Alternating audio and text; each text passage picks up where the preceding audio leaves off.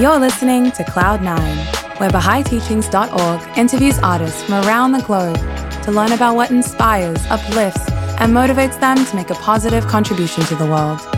My name is Shadi Toloui Wallace.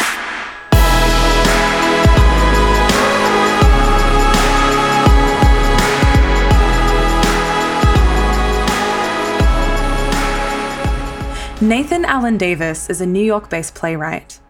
His work provides an honest, powerful, brave, and beautiful insight into the Black narrative in America. Nathan's scripts offer a voice that puts love and hope at the center. His multi award winning plays include Nat Turner in Jerusalem, Dontrelle Who Kissed the Sea, The Wind and the Breeze, Original Story, and the soon to be released Refuge Plays. Born into a Baha'i family, Nathan got his start in theater as an actor. He's an MFA playwright from Indiana University and a Juilliard Fellow. Today, he continues to write for theater and television. Nathan is also a lecturer at Princeton University and regularly participates in the New York Theater Workshop. In this episode of Cloud9, we interview Nathan about his faith and how it informs his identity as a playwright a father, and person of mixed race in America. Nathan, thank you so much for joining us on Cloud9. Hey, thanks for having me. Now, you started off your education in acting and then transitioned into playwriting. What motivated you to move behind the scenes and become a playwright? And what did you feel was missing in the theater world, and how are you going to address it? It's a great question. Um, it was definitely a process.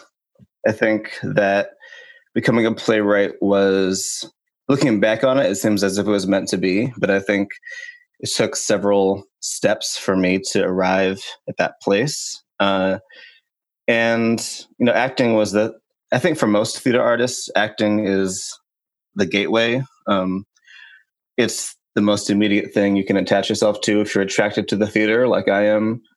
So I gravitated towards that. But I think once I found myself in Chicago trying to juggle full time jobs and an acting career and started having children, I had to ask myself some questions about what I was doing and why, and sort of what my purpose was.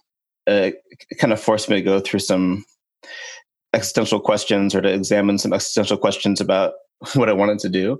And I think for me, once I asked myself the question, you know, what do you want to do with your life? Writing plays was the immediate answer. Um, I had tried to write plays and failed throughout my sort of early 20s. And once I arrived in my late 20s and had a couple of kids, I think I just sort of made the choice that I have to push through and, and do this. And, you know, being a writer, you're allowed to create the whole narrative to to make the story. Whereas as an actor, you have to sort of be f- find a way to to have some artistic autonomy within someone else's narrative. That was something that I wasn't ever really able to do and feel satisfied with. I think that's a skill that is amazing and awesome that some people do have, but it's not one that I have uh, long term. And so playwriting is where I ended up. Wonderful. Well, during your time at grad school in Indiana and your fellowship at Juilliard, you wrote a number of highly acclaimed plays, including Dontrelle Who Kissed the Sea. You also wrote Nat Turner in Jerusalem, which became an off Broadway production, and a collection of plays titled The Refuge Plays. All of these stories are rooted in the African diaspora and also feature complex themes such as family, belonging, and truth. Could you share a bit about these stories and what inspires you to contribute to a greater narrative? Dontrelle Who Kissed the Sea was the play that I wrote while I was in grad school at Indiana University. And that play, I was writing a play about a young black man from Baltimore. I'm not from Baltimore, but long story, I ended up deciding to write a play that was centered in Baltimore. And he's on his way he basically decides that he wants to go and find a distant ancestor who was lost during the Middle Passage. And so he just decides to take this hero's quest to go and find this ancestor. And the play definitely has some magical elements. It's got humor, it's got a lot of things. but it was essentially me writing something that mattered to me. When I was in grad school, I had an amazing teacher named Ken Weitzman, and he's been a teacher and mentor to me since I met him there. And you know, one of the things that he sort of casually mentioned was the idea of leaving blood on the page, meaning that when you're writing, you're writing to things that that have uh, meaning to you. And I think the, for me, the idea of how do you reclaim a lost history? How do you reconcile um, your identity as a black man in America? Um, is something that is an inescapable, uh, I guess, test or trial that you have to that I have to confront. And so this play is was a way in for me, you know, to confront that that truth.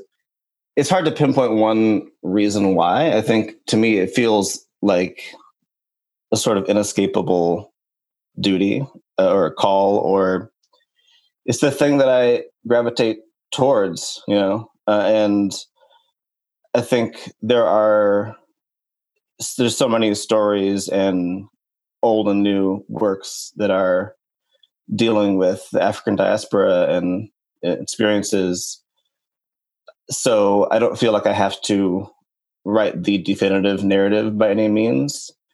It's, it's about you know how do I see myself in that story, and you know, and I think for me it's a simple matter of I care about this this stuff. I, I want to write characters, um, roles, stories that I want to see, and that's what I want to see. Yeah, I think that a lot of times stories that we see, whether and they're not always written by black people, but uh, sometimes they are. But I think a lot of stories that we see, it seems as if they have to be rooted in in trauma because there's so much trauma associated with being black in the world in terms of just looking at our history, what we've been through, and where uh, where our stories have come from, what what sort of route they've taken, you know, to get to where we are now. And when you're dealing with trauma, I think one of the things that I try to do is try to be responsive uh, rather than simply reactive. I think, especially today, we're living in times where there's just a lot of intense emotions around world events and political events and and a, lot of fear about what we're seeing in the world and what's happening around the world and for myself you know i want to try to acknowledge and and respond to what's happening but to sort of in measured doses provide a little bit of light a little bit of hope a little bit of uh, understanding about what it means and where we're going you know?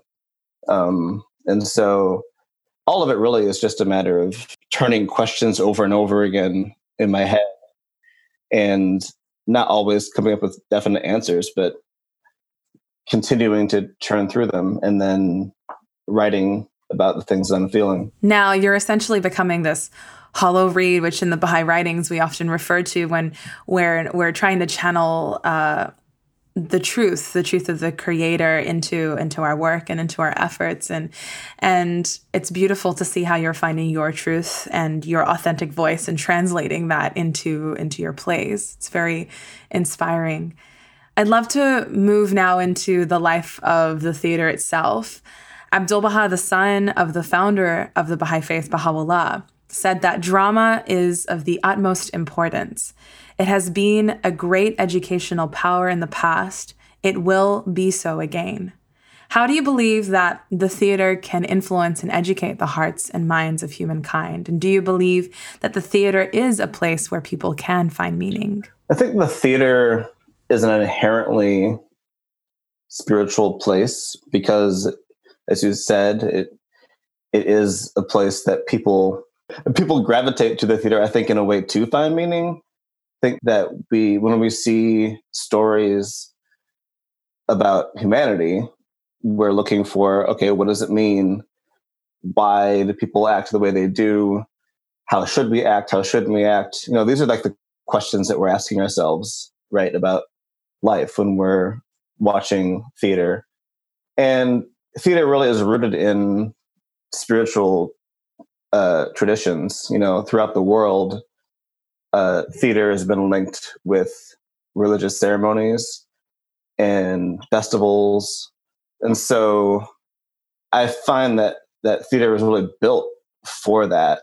You know, I, I grew up in the Baha'i family, and so like that quote you read from Abdul Baha is something that I've always had with me since I was young, and so in a way, it it sort of galvanized me to know that I could pursue this profession and that there was a place for it. Yeah. Um, and that it meant something, you know.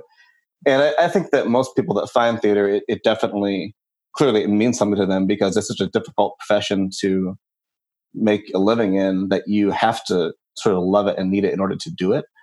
Uh, I think for myself, I don't know that I would have been able to reconcile doing theater only because I like it. I think I needed to find, I needed to know that there was like a greater purpose to it as well that helped yeah. me be able to fully own the fact that I that I love it.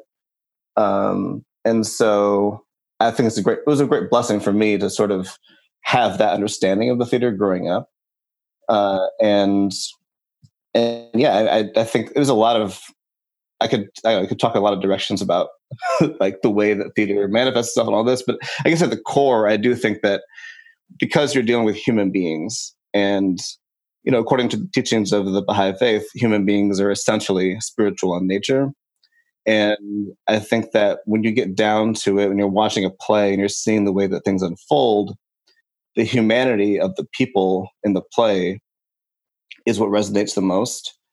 And no matter what the style of the play is, no matter what the content is, no matter whether the play is considered dark or light or tragic or comic or what have you, I think you, at the end of the day, you have human beings uh, standing in front of you live, right, and going through something and I think that's an inherently powerful spiritual experience. And I think you can feel it in the theater as I can like uh there's a certain energy in a room um, when you're watching someone perform and when they're telling the truth you know i think it's it can be sort of nebulous what is the truth what does it mean but i do think there's something that kicks in when people are being truthful, whether it's in the writing or the acting, hopefully both, right? Definitely. Now, much of your work in theater revolves around the Baha'i perspective of consultation. Abdul Baha shares that the shining spark of truth cometh forth only after the clash of differing opinions. What has your experience been like when searching for truth through consultation? Yes, I think consultation, something that I certainly practiced growing up uh, as a Baha'i and was around a lot and I think that you know theater is collaborative, and so uh, being able to bring sort of for myself at least to, to look at the collaborative process in that light where you're essentially going in assuming that everybody is uh, there for the same purpose or goal, which is to make, in, a, in, the context of theater, to make that particular work of art the best thing it can be. And I think for myself, knowing that if I go in with that mindset into a collaborative process, whether it's say a, a new reading of a play that I've just written, or workshop, or rehearsal, whatever it is, um, having that mindset, I think, has certainly made my life easier, at least in terms of the uh, the way that I feel about collaborating with people uh, it can get sort of as, as things get toward the the later stages of development with a play, it can get kind of intense because you know it's your play, you want it to go well. May or may not have the same opinions as other people who are working on it about what should be done. And as a playwright, it's a little easier because really it's your work. And so you do have ultimate control about what decisions are made. But I think like being able to be generous and collaborative while still holding on to your vision is something that is really important and something that my sort of upbringing, I think, helped me be able to cope with.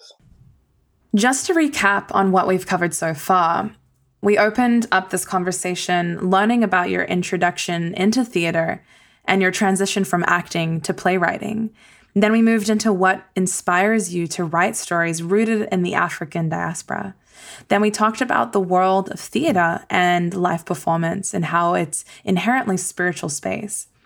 We also just finished talking about the role that consultation plays in theater and your work as a playwright.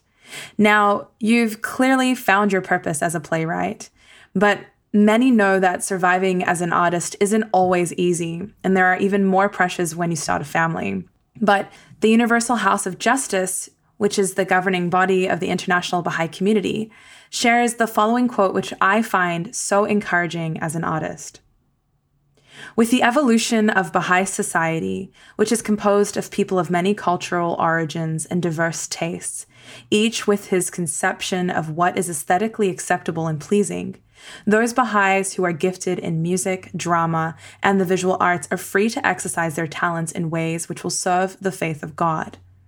They should not feel disturbed at the lack of appreciation by sundry believers.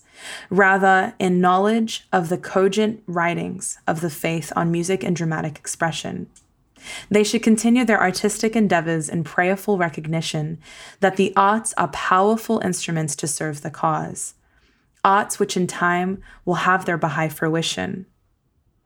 Now, as Baha'is, we recognize that the cause, which is referenced in this quote, is referring to the teachings of Baha'u'llah and putting them into action through various community building projects. As a playwright, how do you reconcile your purpose and calling with the practical side of things? Are there examples you can give that highlight the ways in which theater can be used as a powerful instrument to serve the cause? And the quote also refers to the arts in time having their own Baha'i fruition. How do you interpret this as a playwright?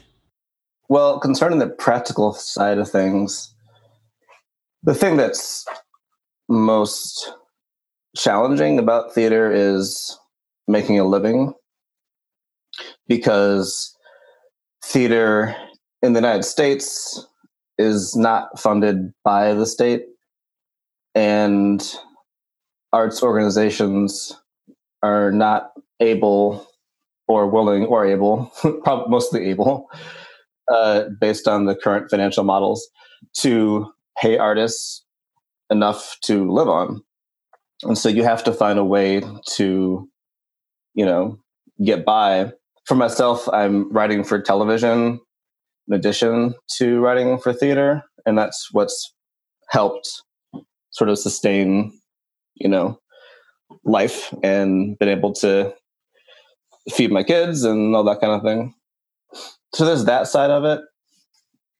Um you know my wife liz is a real champion and has been really supportive. And i think her her ability to juggle multiple tasks uh, and sort of adapt to different situations and different places we've lived has been really key. I don't know that i would have been able to do any of this really without her.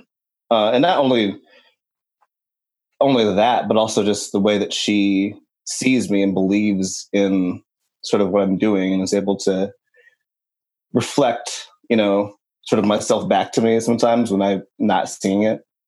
So that's been key, you know, having and having a community support, you know, um, having people that believe in me in my life, you know, is is big. So I think there's there's that side of it, is to sort of keep you going. Um, you know, my my family, like my parents, my sister, my cousins, everybody that I have kind of grown up around has always given me so much support and like belief, and that that has been you know priceless. Um, when it comes to the idea of serving the cause, I think one of the things that I sort of circle back to a lot is in that quotation you read from the Universal House of Justice that arts which in time will have their high fruition. So knowing that they have not yet had their Baha'i fruition. We don't know what that looks like yet. And I think for myself, the way I look at it is that doing theater is my service to the cause, you know. Um, and I don't necessarily um, know what it has to look like. I think the way that I approach it is how do I how do I write the best plays I can, you know? How do I how do I take what I understand uh, in, in, in life and through the teachings of Baha'u'llah, and how do I use it to further the art form? And I think one of the dangers would be if I were to think I know what that's supposed to look like, because I, I don't think I do. I think that as a as a theater artist or as a writer, you have to sort of be willing and able to embrace the unknown and the mysterious.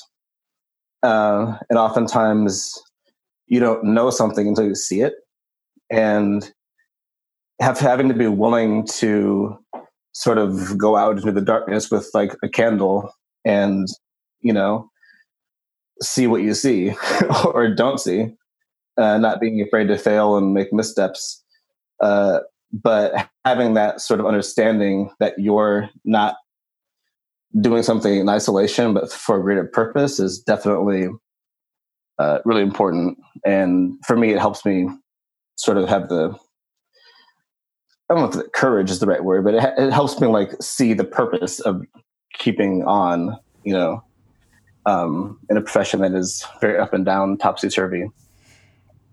Having spoken about purpose, I'd love to now move into the realm of identity and your conception of identity and how it mm-hmm. informs mm-hmm. your work. You're a person of mixed race. Your father is black and your mother is white.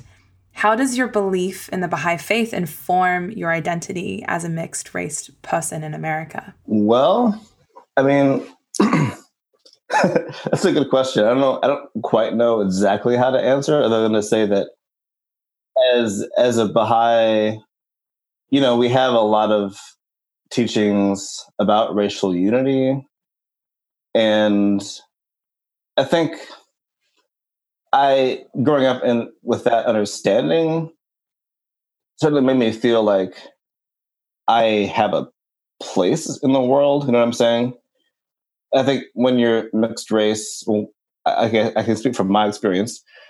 You know, sometimes not knowing exactly where you fit in or how people may perceive you and what you're supposed to do based on the racial structures and systems that have been created can be daunting.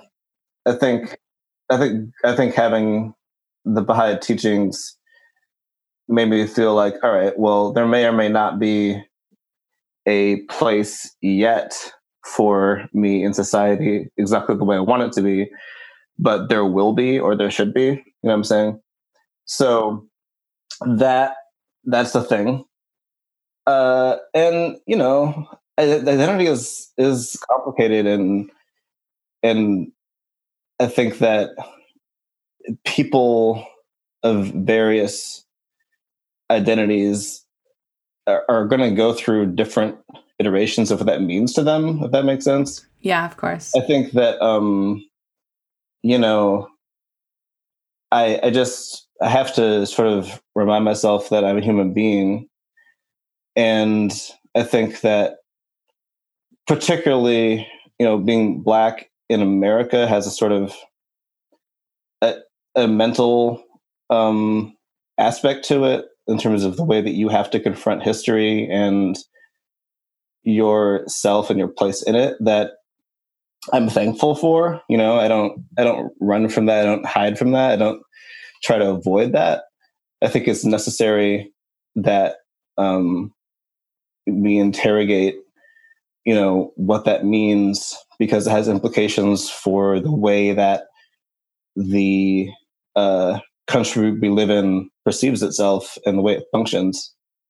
Um, so those are some thoughts. I'm not sure if there's a concrete answer. Maybe there can't be but that's okay. I think you've alluded to the fact that it is complicated but you've shared kind of your own experience with it. I don't think there is a um, definitive kind of concrete answer that we can come to ever. It's sure. yeah. When people ask me, I'm kind of like I, I start sweating, and I don't know. do you feel more Persian than you do Australian? I'm like, I don't even know what either feels Constant like. Really, all the, all the sweats.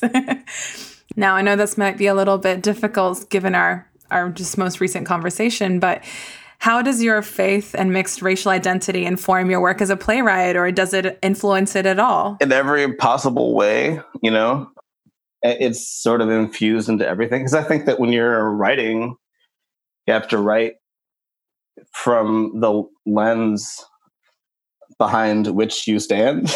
I don't. Try, I think one of the things and the way that we talk about art, especially, um, is that like we often try to we put a lot of importance on categorizing what does it mean for this type of artist, that type of artist, uh, pretty much any type of artist other than like a white male artist. You know what I'm saying? Like we we we we have to we put a lot of importance on on the categorization. And that's because of power, right? That's because there's a certain aesthetic that has um, already been sort of, at least in our minds, predetermined to be standard. Um, so all that's to say that you know I think it's important for me that I I acknowledge like yes this is who I am. This is my background, uh, but I don't necessarily think of okay well because of this now how do I make art that says that? It has to just come naturally out of what I see and what I do and what I find important. And part of the reason I'm sort of dodging the question is because I've sort of like willfully remained ignorant about exactly what or how I may have arrived at a certain, you know, place in, in writing. Because yeah. I think a lot of times it's sort of mysterious.